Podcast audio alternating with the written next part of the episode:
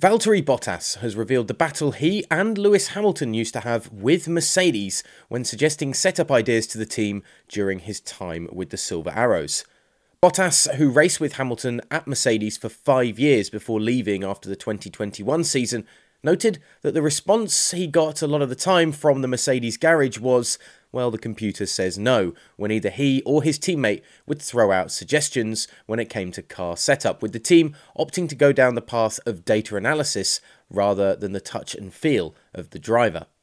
It is just how a top team works, said Bottas. I feel like Lewis felt the same as well. He sometimes wanted to go in his direction, but the engineers would be like, no, the computer says this. The Finn did admit that often the computer was right with its data driven analysis, but not all the time, and it was quite a battle to get the team to listen to anything outside of the calculated simulation suggestions. Thinking back to Monza once again, and in the furore of the Italian Grand Prix's ending, Andreas Seidl has reminded his Formula One rivals that everybody voted for the current safety car regulations and that the FIA should be supported in their application of the rules. Many are still disappointed with the finale at Monza, with the last lap slowly winding away behind the safety car as Danny Ricciardo's McLaren was removed from the track side.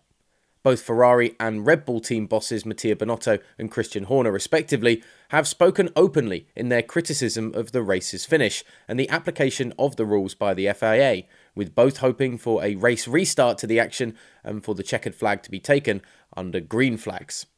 But Seidl, who saw his own driver Lando Norris lose a place under the safety car to Sergio Perez after Norris pitted for fresh tyres in the hope of a restart,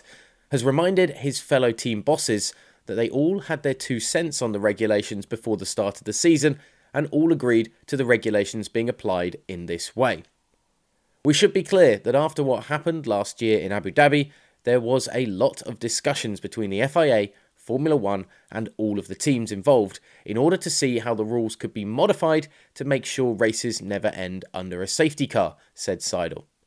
But despite the FIA and Formula One really pushing us all to find solutions, it was down to us, the teams, not agreeing to any change because we couldn't agree on any better system that was still a fair solution in terms of the sporting outcome.